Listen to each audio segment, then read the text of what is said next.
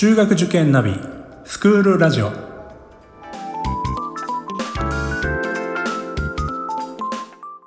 スクールナビゲーターののびるです。この番組は中学受験を目指すご家庭に学校の先生からの生の声や受験に役立つ情報をお届けするラジオです。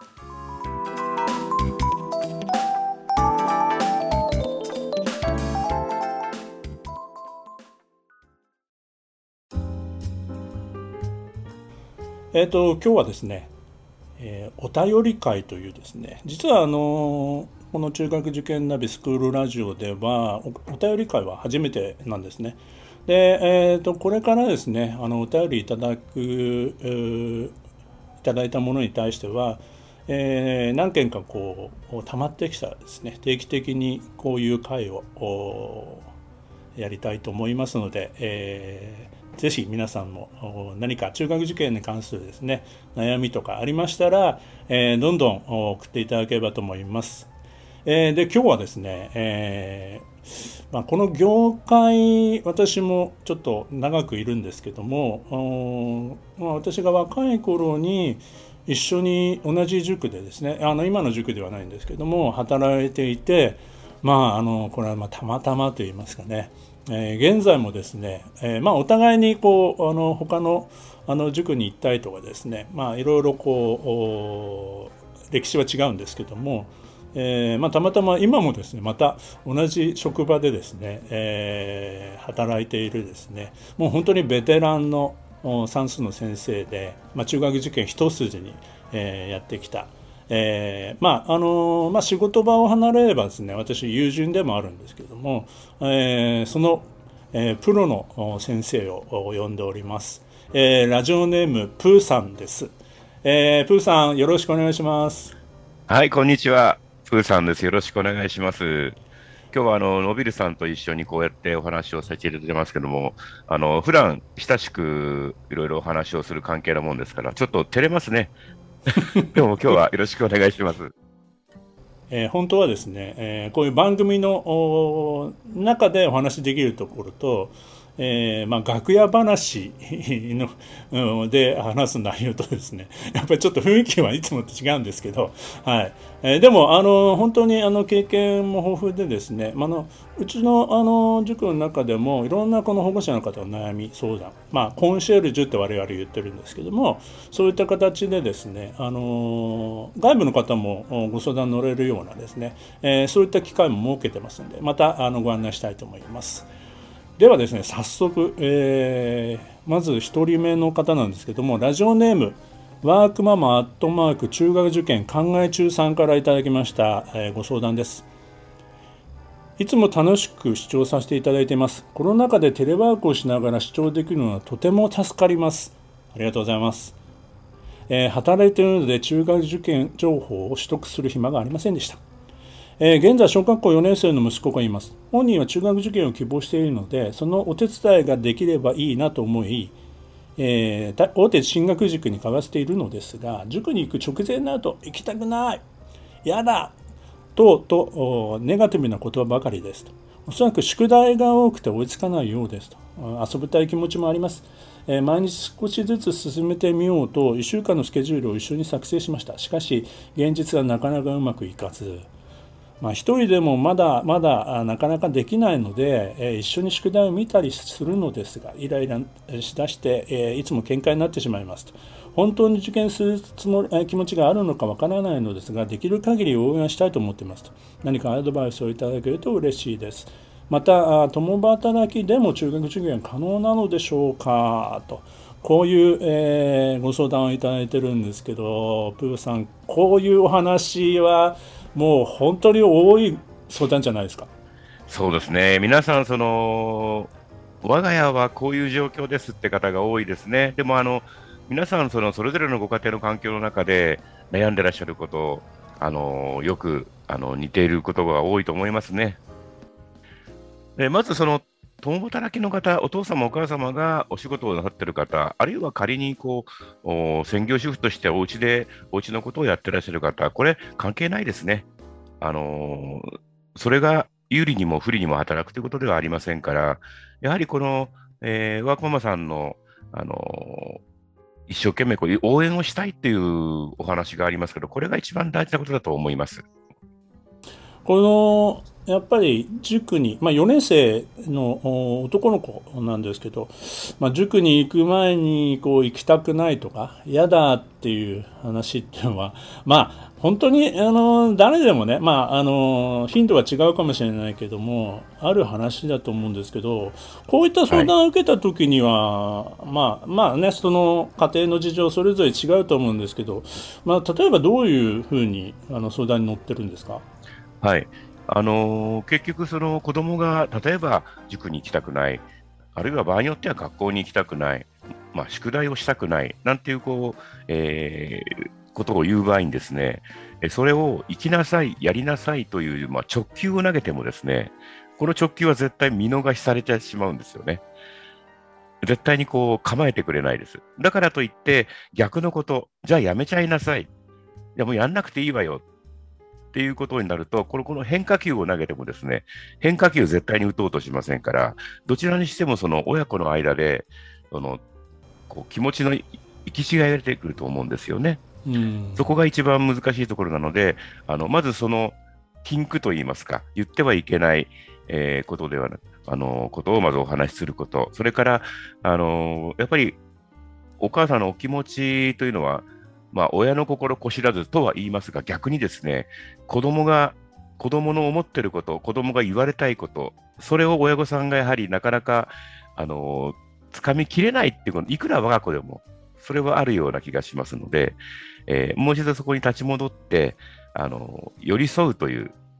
まあ、もう少し詳しいお話ししなければいけませんが、寄り添うというスタンスで、えー、そこでこう、押し問答をしないようにというふうには申し上げることが多いですね。まあまあ、ついついね、イライラしてね、カーッとなってしまうとね、もう受験なんかやめちゃいなさいっていうふうにね、まあこれはもう4年生に限らず、もう6年生のお母さんからも、そうですね。言ってしまいましたみたいなね、話ありますよね。教科書全部捨てましたみたいな、もうそこまでやっちゃいましたかみたいな。もう一回買わせてくださいみたいな。うん、そういう話もね、ありますよね。まあ、そこまで、まあ、いかないまでも、まあ、本当、ちょっとここは我慢しようっていうね、まあ、でも我慢の連続なんですけど、みたいな。そうですね、もうこれは本当に。そのやはりあの家庭内で何かを解決しようというのは、中学受験に限定して言うとなかなか難しいと思うんです。やはりそこには第三者があのしっかりいる。それはあの例えば通ってらっしゃる塾の先生だけではなく、それこそ何かお稽古事をしているのであれば、お稽古事のコーチとか先生とか、あるいはあの影響力も大好きなおじいちゃん、おばあちゃんとか、まあ、そういった周りの人、親以外の人を使う、まあ、使うと言ったら失礼ですが、その人に助けてもらう、相談をするっていうことが一番大きいのかなと思います。ご家庭内でお子さんとお母さんが、あの対立軸を作ってしまうのが一番、えー、残念だと思います。なるほどね。うん。でもう少しちょっと具体的にまあねあのこれだけだとこう個々の事情わからない部分もあるんですけどもう少し踏み込んでちょっと、えー、お答えできればなと思うんですけど例えば、はい、まあ、こういうあの行きたくない嫌だっていうのは何かの原因があってったりなかったりするわけなんですけど、はい、まあ、本当にはっきりした原因があればやっぱりそれを取り除かなくちゃいけないし、はい、まあ、子供によってはね、まあ、特にそのなんていうのかなあの大きな原因はないんだけど、まあ、その感情的にこう行きたくないなとか嫌だなっていうのを言うケースもあるんですが、はい、まああの多いケースではやっぱりここにもあの若ママさん書いてあるように宿題が多いと。はい、それでこう子供ってこう見通しが結構こうなんていうのかな。勘がいいというか、ええ、こんなにたくさんあってこんな難しいの僕にはできないからもうやる気がないっていうのを、まあ、心の中でもう分かっちゃってるケースってあるじゃないですか。ええ、そうですね、うん、うん、だからもうあのそれも終わってないから塾に行きたくないっていうふうにつながってるケースもあると思うのでこの宿題が多すぎる問題っていうのは、はい、例えば4年生の場合って、はい、まあ、どんな解決というかねどんなこう、うん、うまく、えー、まあ、乗り切れる方法がありますかね？これはやはりあの、まあ、宿題されたものというのは100%やることを目指すっていうことは大事だと思うんですね。やり遂げるってことはもちろんあの子供には、えー、培ってもらいたい素養ではありますけれども、段階があると思うんです。あるいはその単元、その週その週の単元によって違いもあると思いますから、やはりその選別をしてもらう、まあ、それを親御さんにやっていただくのはとてもとても苦しいことなので、やはりその子供の側に立って親御さんが、子供の側に立って、じゃあちょっと塾の先生に相談してみようか。で、まあ大体その、どの塾でもですね、やっぱりそこは寄り添ってくれるはずなんです。ですから、まずは例えば、ちょっと今苦しんでるようなんですが、優先順位をつけてください。というようなことをですね、あの、お子さんがいる前で、例えば電話をしてみる。まあ、お母様方って結構その遠慮がちな方が多いので、お気を使う方が多いので、えこんなことを塾に電話していいのかしらなんて思われる方が多いと思うんですが、うん、私はその塾の先生方っていうのは、あのそんなことはないと思うんです。電話かかってきたからめんどくさいとか、そういう方々はいないと思っています。むしろかかってきたからこそ、あの嬉しいというかですねあの、相談をしてくれて嬉しいという、そういう人がすごく多い経験上、そういったことを感じていますので、ぜひその、えー、ちょっとまあ照れくさい、恥ずかしいという悪いんじゃないかっていうお気持ちを一旦こう、えー、乗り越えていただいて、我が子のためにという思いで、えー、先生、ちょっとどれが大事なんでしょうか、うちの子にはどれをまずやらせた方がいいでしょうか？っていうのをですね、お母さんが相談してあげるねっていうふうにお子さんに分かるような形で、えー、動いていただくってことも分かるようにですね、ちょっと演じていただくことも必要かとは思います。うんうん、なるほど、なるほど。うん。やっぱり子供自身あのやっぱり子供のプライドがあるのでやっぱり自分だけ宿題がそこだけっていうと周りの子供とか友達の目を気にしたりみたいなところが、はい、まあやっぱりあのお母さん自身も多分ねあの周りがみんなやってきたのうちの子だけみたいなことにこう引け目を感じたいみたいなところがやっぱりこう内心あると思うんですよね。そうですね。だから、うんでもそうやってあの塾の先生もちゃんと認めてくれてることなんだから大丈夫みたいなそういう安心感を、はい、まあ子供にもお母さんにも与えてあげるために、まあ、あの子供の目の前でそういう話をする、まあ、面談に行くとか、まあ、そういったことが大事だっていうそういうことですかね。はいそのように思いますね。うんうんうんまあ4年生だからね、まだその出された宿題全部やらなくて僕ははっきり言っていいと、私がそれ言っちゃうといけないのかもしれないですけど、あの、まあ、あの、なんていうのかな、まあ、本当に基礎的なことがしっかりできて、例えば塾の確認、ミニ確認テストみたいなのね、そこに、まあ、あの、まずは集中するみたいな。うん。まあ、道は長いので。その小さい目標を達成するっていうことが一番大事だなと思うな。ですね。まあ、あと、あの、まあ、お母さんここ頑張ってくれ、ワークママさん頑張って、そのスケジュールを一緒に作って、あはい、まあ、それから、まあ、宿題を、まあ、見たりしているんだけど、まあ、まあ、イライラしちゃうというこれ、まあ、喧嘩になったりするのは、まあ、あるあるなんですけど、この辺のスケジュール管理のこと、まあ、特に4年生の方なので、はい、まあ、この時期のスケジュール管理、どんななんかアドバイスありますかね？あのー、私はですね、このスケジュールっていうのは、すごく子供には基本その合っていないと思うんです。ただ、親御さんが、まあ、指針としてその1週間のスケジュール、例えば、エクセルで作って、エクセルシートで作ってみるとか、そういう親の試みとして、それは否定し,、ま、しないんですが、やっぱり子供っていうのはアナログな生き物なので、あの親がそういったものをこう作って、じゃあっていうふうに与えてもですね、なかなか子供っていうのは、あのそれ通りには動けない、まあ、我々大人以上にですね、機械ではない部分っていうのが鮮明です。ですから私がよくお話しているのは、もうそれこそ、今日やること、やることリスト、やることリストをですね、例えば裏紙に書いて冷蔵庫に貼っとくとか、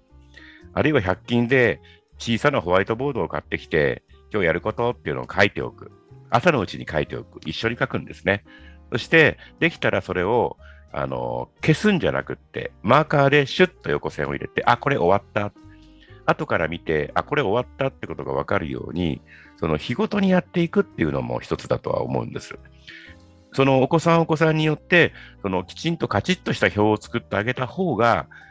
そこに、そこに線を入れて達成感を持つ子もいるんですよね。ただ、例えば男の子だとなかなかそれがうまくいかない例の方が多い気がする。そうすると、やっぱりそういったその子に響くやり方を、せっかく4年生なので、ちょっと模索してみても面白いのかなと思いますね。なるほどね。まあ5年生6年生になってくると、まあ、だんだんこう自分の勉強のペースとかが少しずつできるようになってきて、まあ、特に受験生ぐらいになってくれば、まあ、あの親がこういちいち言わなくても今日はこれをやらなくちゃいけないっていうところまでね、まあ、あの自分でこうスケジュールを立てられるようにねあのなってくる子も出てくるので。まあ、それが、まあ、あの最終的にはねそこが、まあ自分まあ、あの自覚ができるというかね自分でこう勉強も計画を立って自分で実行できるっていうのが理想なんだけど、まあ、4年生のうちはねまだあの一個一つ一つをこう今日はこれ明日はこれみたいな感じで、まあ、やっていく中でそれが連続的にできるようになっていくっていう、まあ、そういう目で見てあげた方がいいですかね。その方がいいと思いますね。何か他にもこうアドバイスがあれば最後に一つお願いできればと思います。そうだな、えっ、ー、とこのお母様はやっぱりあの本人が中学受験を希望しているっていうふうに書いていただいてますけど、あのこれはまだ子供4年生の子が受験したいっていうのは非常に漠然としたもので、これは決してね、あの悪いことではなくて、子供なりの気持ちで受験をしたいんだっ。でもそのだからといって親御さんがそれをですね全部背負い込む必要はなくっておあのお母様としてはその希望しているんだなそれはもしかしたらですねすごく子供っぽい考えかもしれないんですよ。学校で友達が僕は中学受験するんだとか言ってるのを聞いたとかそういうことあるいはテレビでえー、なんかそういう高校生のクイズ番組を見たとか、そういうちょっとしたことが多いと思うんですね。だから、本当の中学受験っていうのは、まだ分からなくても当然ですし、分からなくてもいいと思います。ですから、お母様が今後考えるべきことは、じゃあ我が子に中学受験のチャンスを与えるかどうかチャンスを与えるってことは、やらせるんじゃなくて、チャンスを与えたから応援するっていうふうにすれば、このお母さんがおっしゃってるようなことにつながるのかなって思いますね。はい、えー、ワークママさん、えー、まあ、参考になればというふうに思います。お便りありがとうございました。ありがとうございます。このお便りの回っていいますかね、えー、今後も続けていきたいと思いますんで、えー、皆さん方いろんなこうあの中学受験ね特に初めてのお子さんの時の中学受験ってもう右も左もわからないような状況だと思うのでまあこれ聞くの恥ずかしいなみたいなご質問もあるかもしれませんけども、まあ、そういったものも含めて、あのー、一つ一つお答えしていきたいと思ってますのでぜひえー、とですね、え概要欄に、えお便りの出し方書いてありますので、そちらの方を参考にして、えお送りください。えー、プーさん、ありがとうございました。ありがとうございました。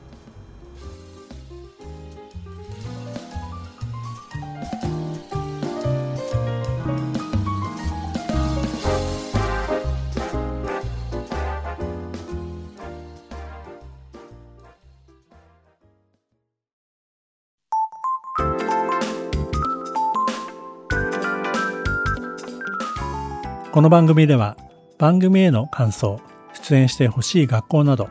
皆様からのお便りをお待ちしています。